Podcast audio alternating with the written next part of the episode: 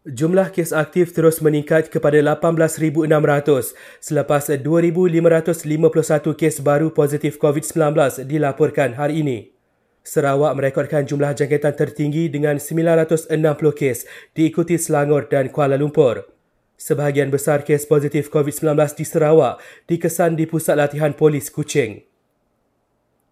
Kementerian Kesihatan sedia bekerjasama dengan Kerajaan Negeri Sarawak untuk mempercepatkan penggunaan vaksin CanSino di negeri itu. Ini kerana dos tunggal vaksin sangat sesuai digunakan di Sarawak atas faktor bentuk muka bumi terutama penduduk di kawasan pedalaman.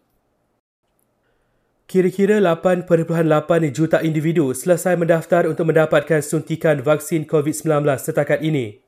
Pada masa sama, lebih 1.1 juta dos pertama dan kedua vaksin COVID-19 selesai diberikan kepada petugas barisan hadapan.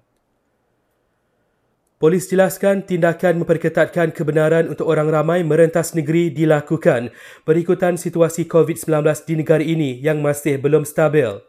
Katanya permohonan yang dipertimbangkan bergantung kepada alasan munasabah yang dikemukakan pemohon dan akan diteliti dengan lebih ketat. Akhir sekali, Jabatan Kesihatan Negeri Terengganu berkata, kluster Taman Rakyat jadi kluster baharu COVID-19 di negeri itu berpunca daripada aktiviti merentas negeri seorang individu dari Sabah yang menghadiri majlis perkahwinan adiknya.